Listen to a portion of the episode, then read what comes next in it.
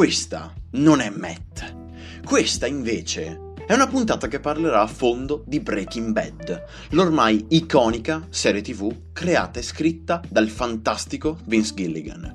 Lo so, è un po' tardino parlare di quest'opera, il finale è uscito quasi 9 anni fa, e invece Better Call Saul, serie prequel di Breaking Bad, ha debuttato l'8 febbraio 2015 per concludersi gloriosamente 4-5 giorni fa. È un po' tardino parlare di Breaking Bad anche perché tutti o quasi l'hanno già vista, perciò le cose che dirò oggi o saranno facsimili ad altri oppure pressoché identiche. Tutto questo però non importa, perché non mi stanno minacciando, gentili ascoltatori, io sono la minaccia.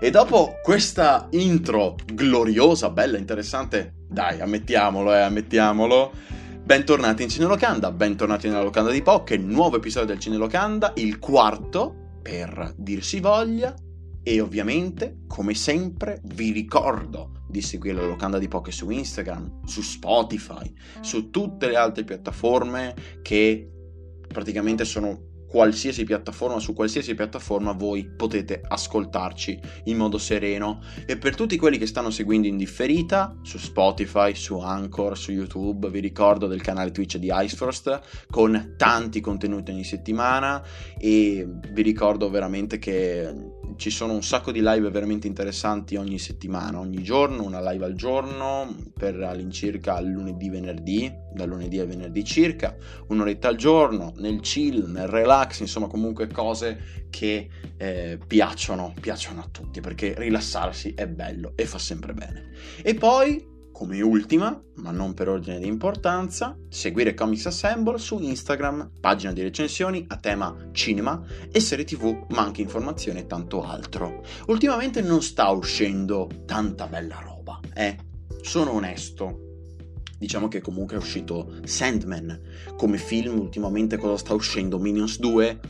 Non ci sono poi tutte queste grandi rivoluzioni eccetera, quindi comunque è un periodo proprio di attesa, perché appunto abbiamo già in molti la testa sul 2023, almeno io ho già la testa improntata sul 2023, perché qualche chicca deve uscire, soprattutto il nuovo film di Christopher Nolan, Oppenheimer, ma lasciamo perdere perché comunque manca ancora un anno abbondante, quindi stiamo tranquilli per ora. L'ultimo film che secondo me è assolutamente da recuperare e che devo ancora farlo, quindi stiamo ancora all'allerta perché può darsi che ci sia anche un bel episodio di Cine Locanda, è il nuovo film di Cronenberg, ovvero Crimes of the Future, con Viggo Mortensen e con tanti altri attori, con un cast incredibile, con una trama da capogiro, veramente veramente figo, con il nuovo ritorno di Cronenberg, con il ritorno del body horror di Cronenberg, quindi comunque è un duo, un qualcosa che secondo me è veramente imperdibile anche per quelli che non masticano queste cose, secondo me, tutti i giorni. E lo ammetto, io non le mastico tutti i giorni. Diciamo che comunque i film horror non sono tipo un grande fan, però un film horror ogni tanto me lo ascolto, me lo guardo, me lo studio molto volentieri.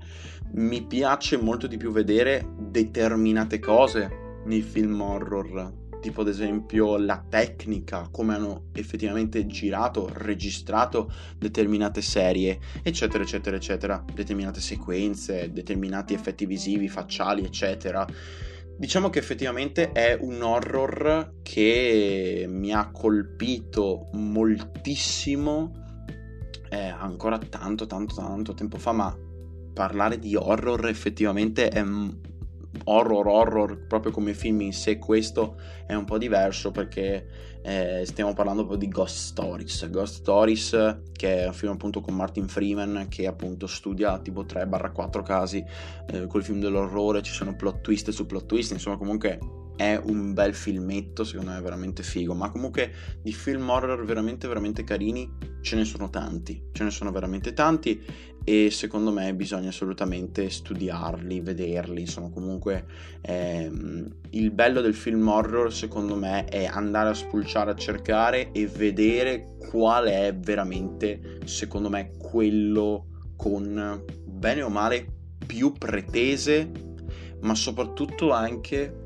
quello più originale, quello che riesce a distaccarsi dalla solita massa che ormai è diventata brutta, che ormai è diventata sempre quella, un qualcosa di abbastanza così così. È un po' il fantascientifico, è un po' lo spaghetti western post anni 80, anni 90, ecco. Un qualcosa, un genere che si propone talmente tanto con qualche rivoluzione ogni tanto, ma che effettivamente va a finire proprio di stufare completamente. Questo discorso qua voleva proprio partire da questo presupposto, ovvero che io in quest'ultimo periodo non avevo proprio un cazzo da guardare, ragazzi. Io non avevo niente, o meglio, ovviamente qualche film ogni tanto, qualche serie, qualche video su YouTube, qualche live su Twitch ad esempio, però non avevo proprio quel qualcosa per dirmi devo recuperarlo assolutamente. Certo, avrei anche fatto questo discorso quando effettivamente quando dovevo recuperare qualche trilogia ad esempio, però bene o male le trilogie importanti o appunto i film importanti li ho recuperati tutti, ahimè, e quindi qualcosa di cruciale da vedere mi mancava. E penso che Breaking Bad sia proprio questo, quel qualcosa di cruciale da vedere almeno una volta nella vita. Ero molto restio sul vederlo, ok? Devo dire la verità, devo essere onesto, però alla fine l'ho recuperato, è veramente andato proprio giù a genio, è scivolato proprio bello tranquillo. Me lo sono visto non con troppa calma, perché effettivamente alcune stagioni, alcune cose ho sprintato molto bene, però effettivamente è proprio questo, cioè aver recuperato un qualcosa dipende, è in relazione al tempo stesso in cui la recuperi. Se io Breaking Bad l'ho vista in quanto tempo? Più o meno 3-4 settimane se non erro, e tutto questo dipende secondo me molto dal tempo che va proprio in relazione con la lunghezza della serie, la lunghezza della trilogia eccetera, ok? Meno tempo impieghi a guardare un qualcosa e più la sua durata è ampia, allora questo significa che ti ha catturato dalla testa ai piedi. Ed è un po' quello che mi è successo con Breaking Bad. La visione di Breaking Bad è nata da una sfida con un mio amico. Perché cosa è successo? Io ho detto, allora, mi stai rompendo il cazzo per quanto? 3 anni per vedere Breaking Bad? Benissimo, io guardo Breaking Bad, io inizio a guardare Breaking Bad solo ed esclusivamente se tu inizi a guardare Game of Thrones. Sfida accettata. Avete presente, no, Barney Stinson? Sfida accettata. Che problema c'è? E l'abbiamo fatto. Ed è stato bellissimo. Perché effettivamente appunto lui ha guardato Game of Thrones. Certo non l'hanno ancora finita perché comunque sono molte più stagioni, però è stato veramente bello questo vero e proprio trenino, no? Questa corsa a cavalli per arrivare alla fine, e comunque l'appuntamento fisso della settimana al sabato quando ci trovavamo in baretto davanti ad una bella birra, che parlavamo appunto di queste 2 serie. Io parlavo a lui di Breaking Bad e lui parlava a me di Game of Thrones, ed è stato così per 1 mesetto e mezzo, 1 mesetto abbondante. È stato bello, è stato molto bello, e lo rifarai molto volentieri.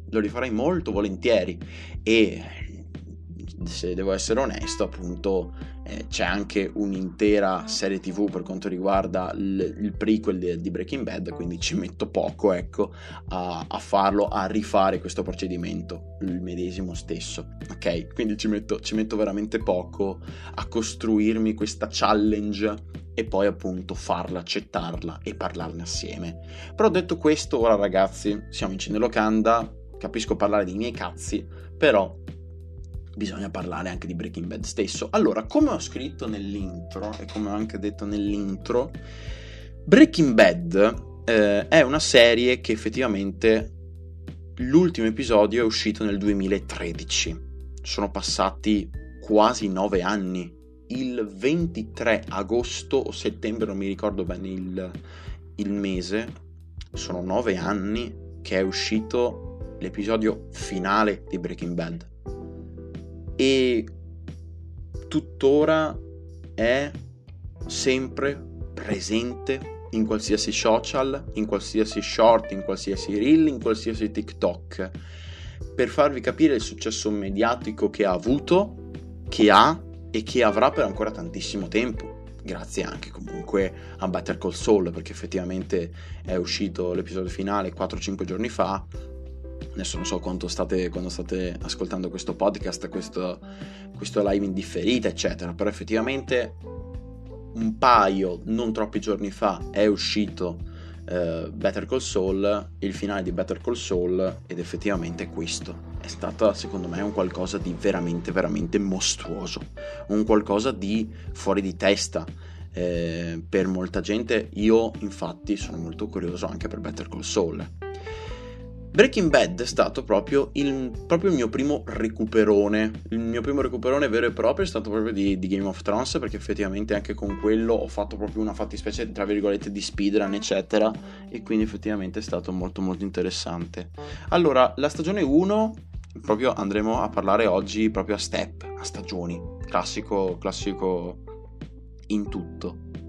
Per quanto riguarda la stagione 1, io non ho niente da dire. Secondo me è una delle migliori stagioni mani basse di Breaking Bad, perché effettivamente appunto è una stagione molto molto interessante, molto bella, è specializzata, si specializza sulla vera e propria caratterizzazione, sulla vera e propria costruzione vera e propria dei personaggi, e lo fa in una maniera veramente veramente bella, molto astuta, in una maniera che effettivamente tu dici wow, cioè nel senso molto molto buono, molto valido, delle buone basi, delle buone fondamenta per costruire tante stagioni in un modo anche molto ricco, in un modo molto interessante.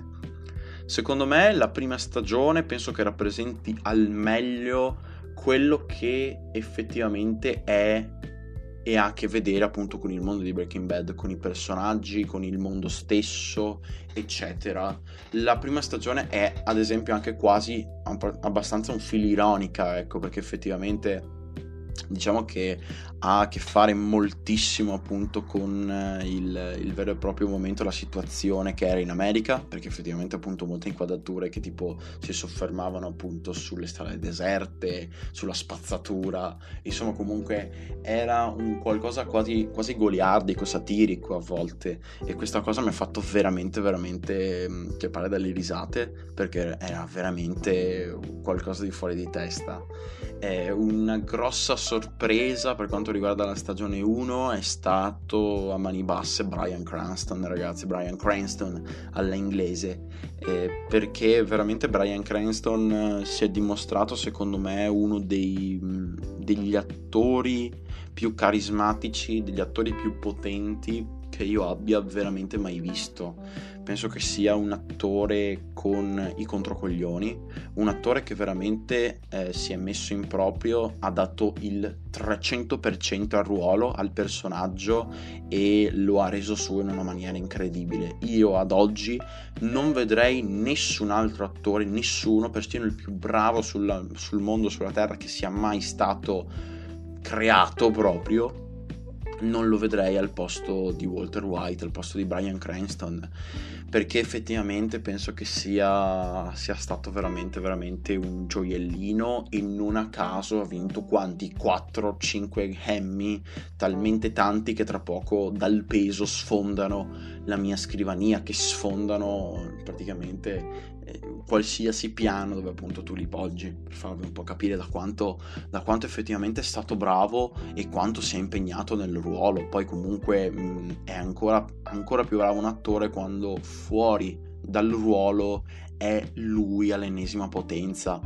per chi non lo sapesse, appunto proprio Bryan Cranston è stato proprio per tanti anni un comico, un attore comico. Ha fatto anche, ad esempio, adesso non voglio dire stupidaggini, ma tipo Modern Family, oppure insomma una fiction molto carina. Proprio per questo infatti il finale di stagione è proprio questo, no? C'è il finale di stagione alternativo dove lui si risveglia, ok, proprio nella serie TV dove appunto lui era famoso proprio per quella serie TV là, prima di Breaking Bad.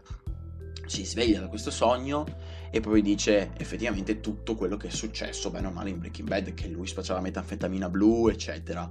E quindi questo potenza, ma proprio in generale la stagione 1 grazie a Bryan Cranston soprattutto, ma anche comunque al rapporto complicato con la famiglia, al rapporto che ha con essa, al rapporto soprattutto che ha con il suo cancro, perché appunto con l'avvento, l'arrivo del cancro, bene o male Walter White diventa completamente un'altra persona, diventa veramente ingestibile, diventa una persona veramente cruda, una persona che effettivamente tu non vorresti mai conoscere, perché comunque si spaccia come effettivamente un bravo uomo, una brava persona, un bravo professore, quando in realtà è tutt'altro che questo. Quando sbraita contro a Jesse, quando effettivamente fa quelle cose che lui effettivamente fa, ti rendi conto, capisci già da spettatore stesso che stai guardando Walter White,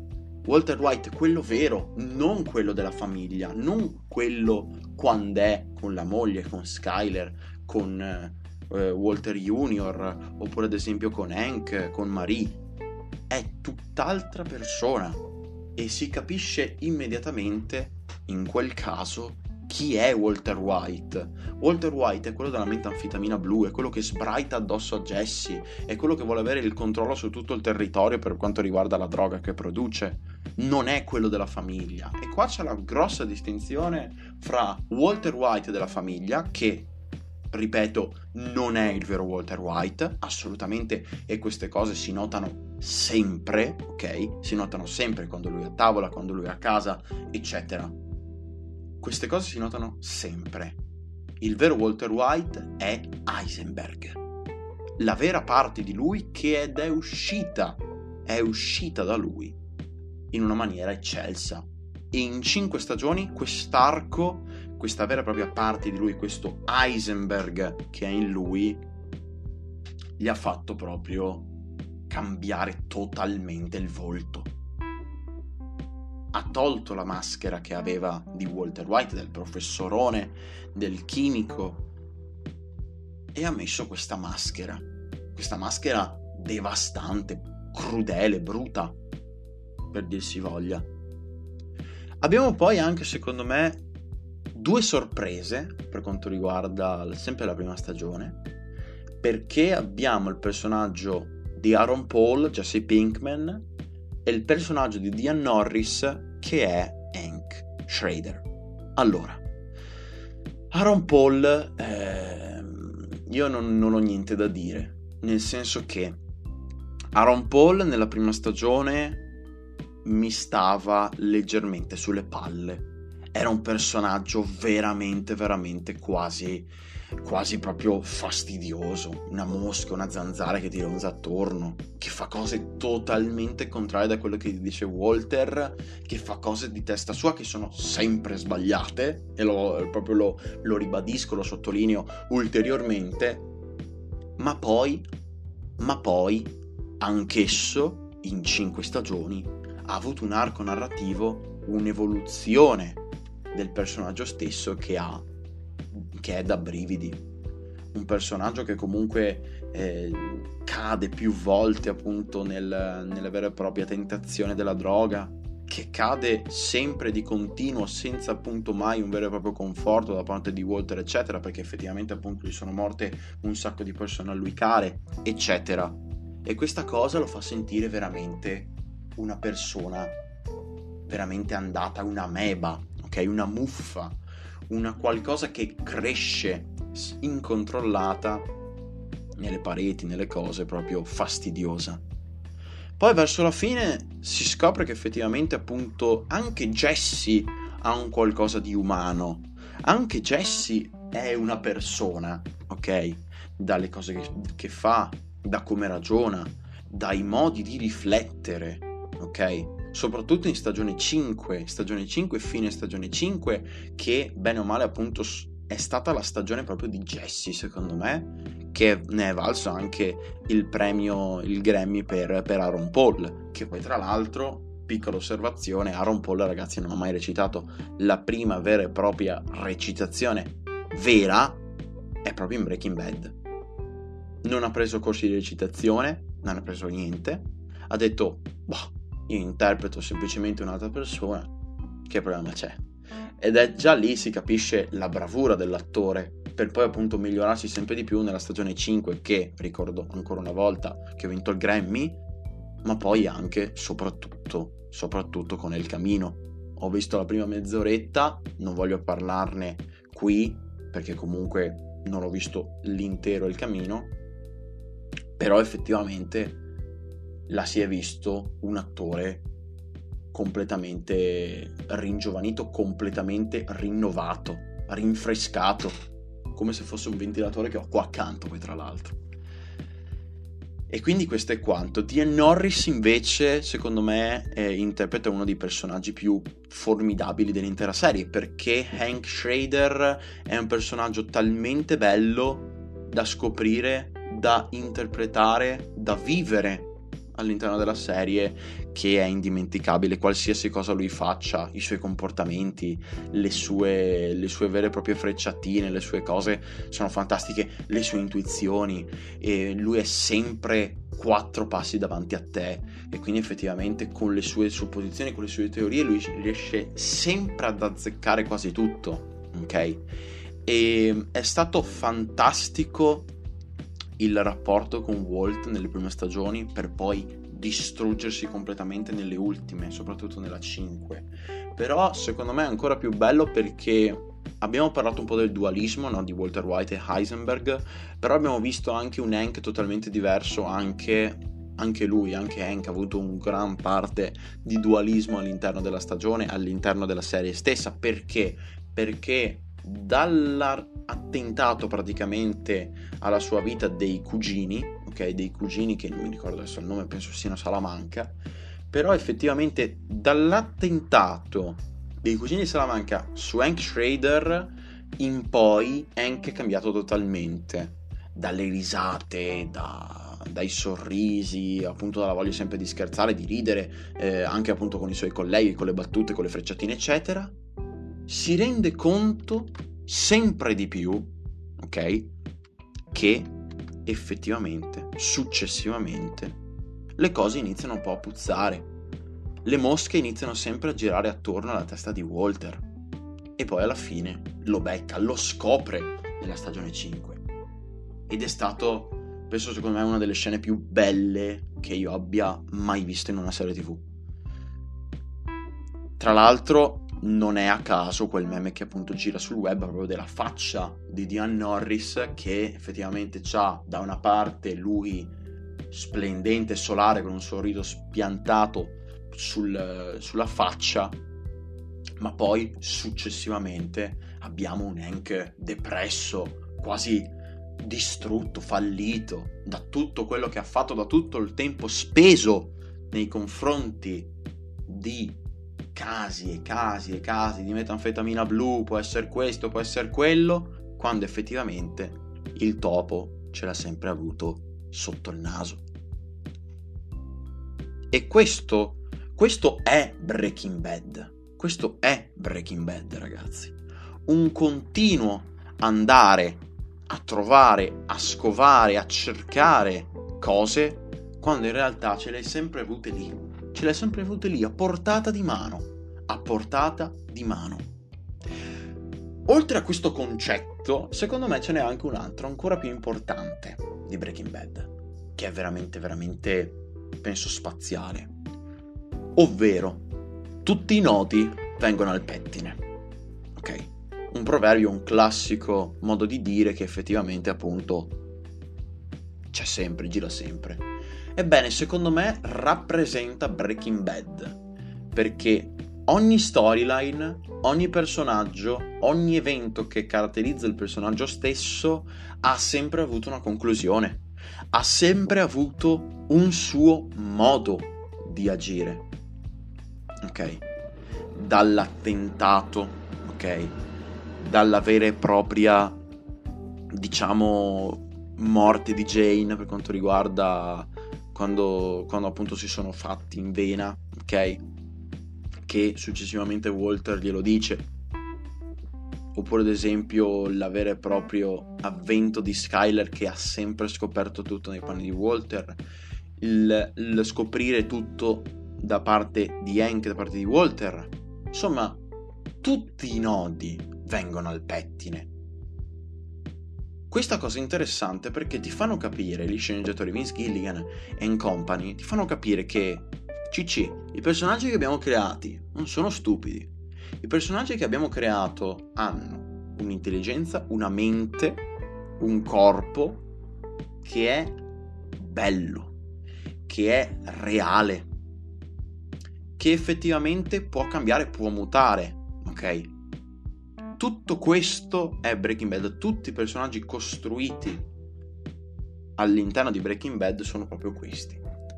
La stagione 1 poi, per non parlare, secondo me, dell'ottima regia della regina Cristallina, che effettivamente ha la stagione 1, ma bene o male tutte le stagioni hanno. Con questo processo, questo momento narrativo, questo vero e proprio cambio di veri e propri scenari, ok? Di aggiunte di pezzi all'interno, all'inizio della puntata, che bene o male simulano il futuro, per poi appunto ricongiungersi nel finale, oppure nell'episodio successivo, oppure nell'episodio stesso. E questo bene o male è diventato iconico, ragazzi, è diventato iconico, perché effettivamente stiamo parlando di un qualcosa veramente veramente incredibile, perché è Breaking Bad ha segnato questo stile, per poi appunto tanti altri registi, tanti altri scrittori, sceneggiatori hanno preso parte. Insomma, la stagione 1, ragazzi, è veramente veramente una chicchetta, con appunto l'avvento della chemioterapia, della rasatura dei capelli, che poi tra l'altro quella scena là, quando l'hanno fatta, quando Walter è sbucato fuori senza capelli, bene o male gli attori non sapevano che lui appunto si fosse già rasato i capelli, e quindi quella scena andò subito in ciak immediatamente. C'è poi l'avvento della stagione 2 con Tuco Salamanca, con un personaggio che abbiamo già visto nella stagione 1, con la vera e propria esplosione all'interno del suo ufficio, questo non è Matt. Anche quella scena è diventata cult, iconica. Ebbene, Tuco Salamanca, secondo me, è un ottimo personaggio, che secondo me non è che tipo ti affezioni eccetera, ma è un ottimo personaggio perché riesce a costruire ancora di più per quanto riguarda personaggi come Walter e come Jesse, ok? La pianificazione di Walter per appunto l'uccisione di Tuco, con appunto questa polverina, ok? Per appunto mettergliela nella piadina, per poi appunto Hector, il personaggio incredibile che appunto è Hector praticamente, che là con tin, ok? Ci siamo già capiti. Però comunque anche il personaggio di Hector è veramente veramente incredibile, perché diciamo che non te lo aspetteresti mai, un vecchietto, ok, all'interno di questo cubo, questo metro quadro, ok, di casa, che effettivamente avvisa Tuco nel dire: guarda, lì dentro c'è del veleno, non mangiarla quella piadina, non mangiarla. Ed è stato incredibile, perché tutto l'inizio della seconda stagione è fuori di testa, di una continua suspense, che bene o male poi si chiude con la morte di Tuco da parte di Hank, con bene o male l'arresto di Hector, con bene o male l'avvento di personaggi che secondo me hanno rivoluzionato Breaking Bad, come Saul Goodman e Gus Fring. Quando è entrato Saul Goodman, interpretato dall'incredibile Bob Odenkirk, io là che ho detto wow, cioè, cosa sto vedendo. Saul Goodman è un personaggio talmente tanto incredibile che veramente secondo me Better Call Saul hanno fatto molto bene a farla, perché effettivamente questa è l'unica.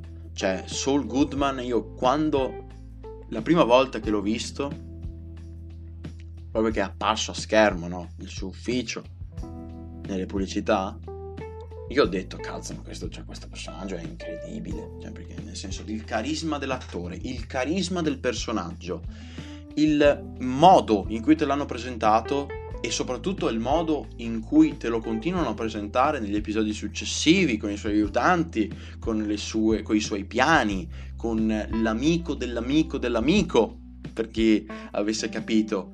È un personaggio talmente tanto figo che ha dato uno scossone forte alla serie, che ha aggiunto un più a Breaking Bad. Poi, ragazzi, Gus Fring, l'incredibile Giancarlo Esposito, il vero e proprio ristoratore che commercia metanfetamina blu, ok? Che commercia metanfetamina senza essere mai beccato. Ed è stato anche questo incredibile, ragazzi, è stato fantastico, perché effettivamente l'avvento, anche l'arrivo di Gus Fring è stato incredibile. Questo Giancarlo Esposito, che bene o male non l'avevo mai visto su Breaking Bad, quindi comunque mi è rimasto anche abbastanza impresso come comportamento in sé, perché è stato veramente veramente bravo, soprattutto nei progetti futuri che ha fatto, come ad esempio The Boys, oppure ad esempio anche tante altre cose. Insomma, comunque Giancarlo Esposito ormai è dappertutto, però siamo abituati a vedere un Giancarlo Esposito un villain con il muso serio, che effettivamente ha a che vedere con questo mondo ed è immerso totalmente negli affari, eccetera, e appunto il bene dell'azienda è quello rimane. Ma poi appunto si presenta un personaggio che sembra proprio tranquillo, proprio pacato, ma poi appunto anche lui avrà una grossa evoluzione per quanto riguarda le stagioni successive. Insomma, con l'arrivo di questi due personaggi è stato veramente veramente incredibile. Ma poi anche tutta l'ansia che ti provocava l'episodio della stagione 2, di qualsiasi episodio della stagione 2, all'arrivo, ok, all'inizio dell'episodio, con appunto il peluche sull'acqua, i corpi appunto insacchettati, gli occhiali di Walter, e questo, tu dicevi cazzo, ma succederà un macello, un casino. E invece poi appunto abbiamo anche l'esplosione appunto dei due aerei, e quindi anche questo è stato molto imprevedibile. Ma poi soprattutto c'è stato l'avvento di Donald, penso si chiami così, dopo spero di non sbagliare, che è il padre di Jane, coinquilina, o meglio vicina di Jesse Pinkman, e tra l'altro anche successivamente anche la sua fidanzata, la sua compagna, che è stata veramente veramente incredibile vederli anche soltanto per poco, perché comunque i due attori avevano una grandissima chimica fra di loro. E poi è stato veramente veramente intenso, soprattutto anche il momento della morte di Jane è stato frustrante, e vedere Walter lì davanti al letto senza fare niente è stato devastante emotivamente. Poi abbiamo, penso, uno dei momenti che più mi hanno detto wow, più mi hanno bene o male imposto di continuare la serie, perché poi appunto si arriva al secondo episodio, alla fine della seconda stagione, su questo boom, su questo plot twist incredibile della moglie che scopre tutto, che sa tutto e che è sempre stata davanti a Walter, ok? L'uomo più intelligente, l'uomo più stupido che io conosca. Il secondo telefono, che lui esce sempre, che non si sa mai dove vada. Sono tutte supposizioni che portano sempre ad un'unica strada, hanno sempre portato ad un'unica strada. Stagione 3 inizia ed è anche lì qualcosa di mostruoso, ragazzi. L'arrivo della stagione 3 è veramente veramente intenso, perché comunque abbiamo delle scene incredibili tra Hannah Gunn e Bryan Cranston, fra Skyler e Walter, perché effettivamente abbiamo queste scene dove appunto dei genitori si mettono bene o male appunto a dialogare, quasi a litigare, o meglio sì, a litigare sui comportamenti, su cosa che effettivamente il padre ha fatto, su che Walter ha fatto, e poi appunto Walt dice: senti, ti dico tutto, ti do la verità, eccetera. La verità è proprio che lui spaccia metanfetamina blu, spaccia metanfetamina, i soldi che portava a casa sono questi, che ha finanziato tutte le chemio, che ha finanziato tutti gli interventi, tutte le visite, insomma comunque centinaia di migliaia di dollari, quando lui non ha praticamente mai lavorato in quel periodo. Ebbene, i dubbi sorgono spontanei, i dubbi sono la base di Breaking Bad, e questa cosa è importantissima da capire, perché di dubbi ce ne saranno per altre 3 stagioni, quindi no problem. Però scherzi a parte, la stagione 3 è quella che effettivamente è di più costruzione in assoluto, perché effettivamente è proprio quello che fa la stagione 3, ma è anche quella meno impattante sotto ogni punto di vista, perché effettivamente appunto è una stagione di costruzione, è una stagione che appunto studia bene o male tutte le coppie, quindi effettivamente Skyler e Walter, Marie e Hank, insomma comunque studia tutti questi rapporti, tutti questi personaggi, li mette nella rete di ingrandimento e ci dice: guarda, loro sono questi. Abbiamo poi appunto anche il laboratorio di Gus, appunto con l'impianto di ventilazione, l'energia pulita, abbiamo l'attentato di Hank, quindi comunque di cose in questa stagione 3 ce ne sono, sono rimaste veramente veramente tante, e anche impresse. I cugini Salamanca, i fratelli Salamanca, che anche loro sono rimasti abbastanza impressi, anche perché comunque sono questi killer taciturni, ovviamente anonimi a merda, però vabbè, se servivano proprio a quello, perché effettivamente appunto servivano dei killer che proprio spaccassero la gente a metà, e questo, cioè questo era proprio quello che serviva, soltanto questo è quello che serviva un po' per un po' risvegliare quello che era successo, quello che è successo in verità. E quindi questo. E poi ragazzi abbiamo secondo me con l'inizio della quarta abbiamo proprio la vera e propria trasformazione di Gus Fring, ok? Questo vero e proprio rapporto fra Walter, Jesse e Gus Fring è stato veramente veramente fuori di testa, è stato fuori di testa, perché effettivamente appunto era una continua caccia all'uomo, un continuo voler uccidersi a vicenda, ok? Perché comunque si passa appunto a rispettarli per poi appunto finire un po' come per dire fare le spie e cose così, e quindi succedono questo con un Gus Fring che è sempre, in quel periodo è sempre rimasto di ghiaccio, non si è mai visto un po' sbottare, tranne con il coltellino, con il suo assistente, con Mike lì a guardare disperato, ed è stato un po' quello, un po' l'inizio delle danze della quarta stagione. E questo cosa sta a significare? Che bene o male in queste 5 stagioni noi abbiamo visto 2 tipi differenti di narrazione, di costruzione. La prima è costruzione in sé, personaggi, trama e appunto quello che si può fare, si può costruire successivamente.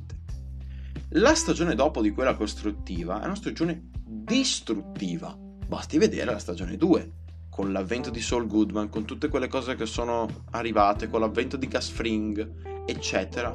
Queste sono le cose successe, sono un sacco di cose, ok, che bene o male vanno ad infliggere, vanno a distruggere bene o male i veri e propri rapporti, le cose consolidate nella stagione precedente, ok? Stagione 3, la medesima, costruzione. Tutto altalenante, costruzione, distruzione, perché anche la quarta è di distruzione. Distruzione perché?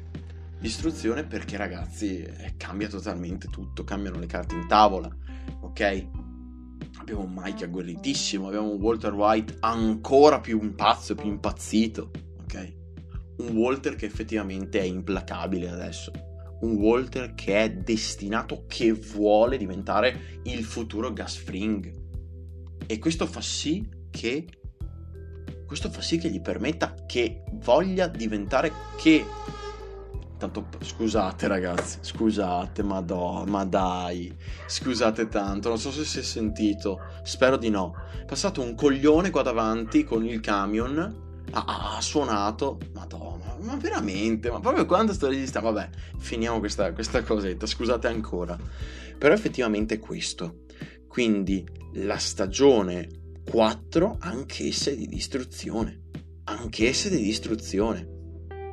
soprattutto gli episodi finali, con l'esplosione di Hector, con l'esplosione di Gus Fring, ed è stato veramente un momento stupendo, un momento veramente veramente incredibile, fuori di testa. Stagione 5 invece, ragazzi, anch'essa è di costruzione, però una costruzione molto diversa rispetto a quelle precedenti. Perché? Perché innanzitutto è costruzione di istruzione, quindi un po' e un po', ecco. Ma costruzione perché? Perché tutto quello che costruiscono all'interno di questo episodio, all'interno di questa stagione, che è proprio l'ho soprannominata fuori di testa, qua appunto negli appunti che sto un po' leggendo qua e là ogni tanto, è una stagione che mette sul piatto metodi nuovi, che mette sul piano metodi curiosi, un qualcosa di totalmente diverso rispetto appunto al mega laboratorio creato da Gus Fring sotto appunto il suo Polius Hermanos.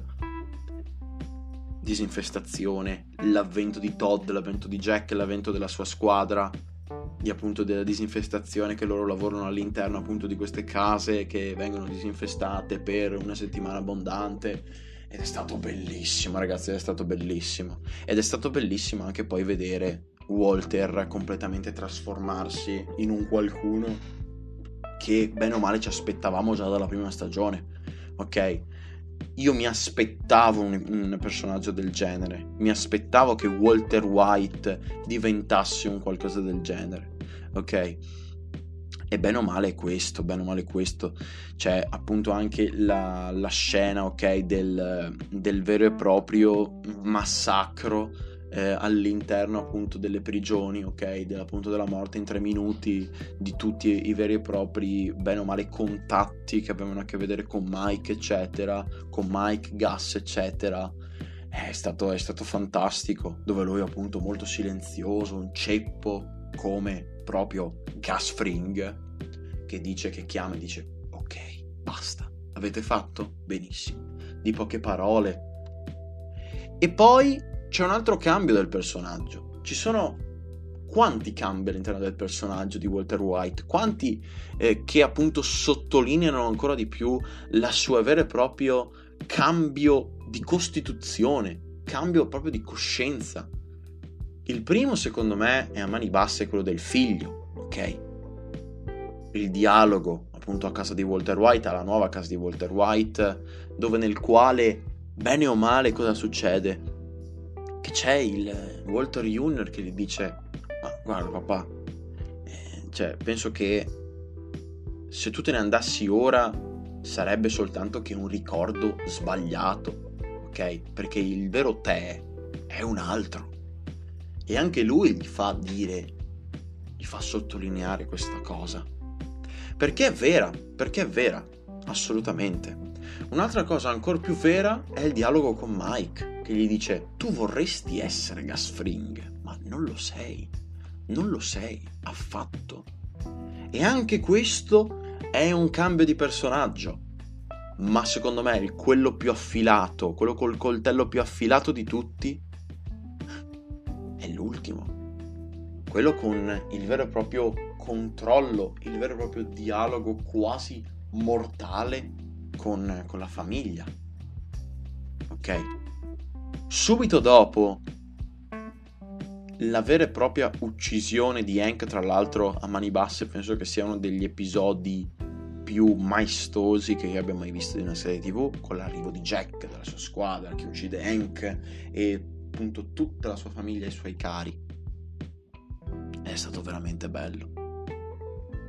Subito dopo c'è un dialogo all'interno della casa, ok? Dove c'è Jesse che arriva con la benzina che vuole bene o male appunto far incendiare la casa, ok? Quello un po' prima. Però penso che sia stato incredibile quel rapporto, perché di fronte alla morte di un familiare, di fronte alla morte di Hank, di tuo cognato, ok? Da parte di un pezzo di merda, ok? Dalla morte da parte di un pezzo di merda, tu continui ancora a dire bugie di fronte alla tua famiglia, di fronte a tuo figlio che già sapeva tutto, ok? Che bene o male già sapeva tutto, o forse era un po' prima, ma comunque sicuramente anche il figlio bene o male intuiva qualcosa. Ed è lì che Skyler arriva, ok? Ed è lì che Skyler bene o male sbrotta, praticamente esplode, ok? Esce dal suo guscio che è sempre stata protetta, anche comunque sempre comunque a proteggere il marito per tutto. Questa volta no, perché si è resa conto che il vero mostro lì, come intendeva anche appunto suo figlio ogni volta che effettivamente diceva, gli impediva un sacco di cose, il vero mostro è Walter, non è Skyler, non lo è mai stato. Skyler è sempre stata la madre più, diciamo, adorosa, che cazzo sto dicendo, diciamo più affettuosa nei confronti dei figli, vederli sempre stare bene. Walter invece di fronte a tutto questo è ancora lì, è ancora Walter White, è ancora Heisenberg davanti alla famiglia, ed è questo la vera differenza, questa è la vera differenza, ok, che c'è nella stagione 5, perché Heisenberg è anche nella famiglia, non è solo fuori dalla famiglia, è anche nella famiglia, ed è stato incantevole. Poi la scena comunque è registrata veramente bene, diretta veramente bene, con appunto che Skyler prende il coltello, lo scaglia addosso a Walter, Walter prende il coltello in mano di Skyler e dice: ma cosa fate, siamo una famiglia. Ed è lì che anche lui si rende conto che veramente ormai ha distrutto tutto,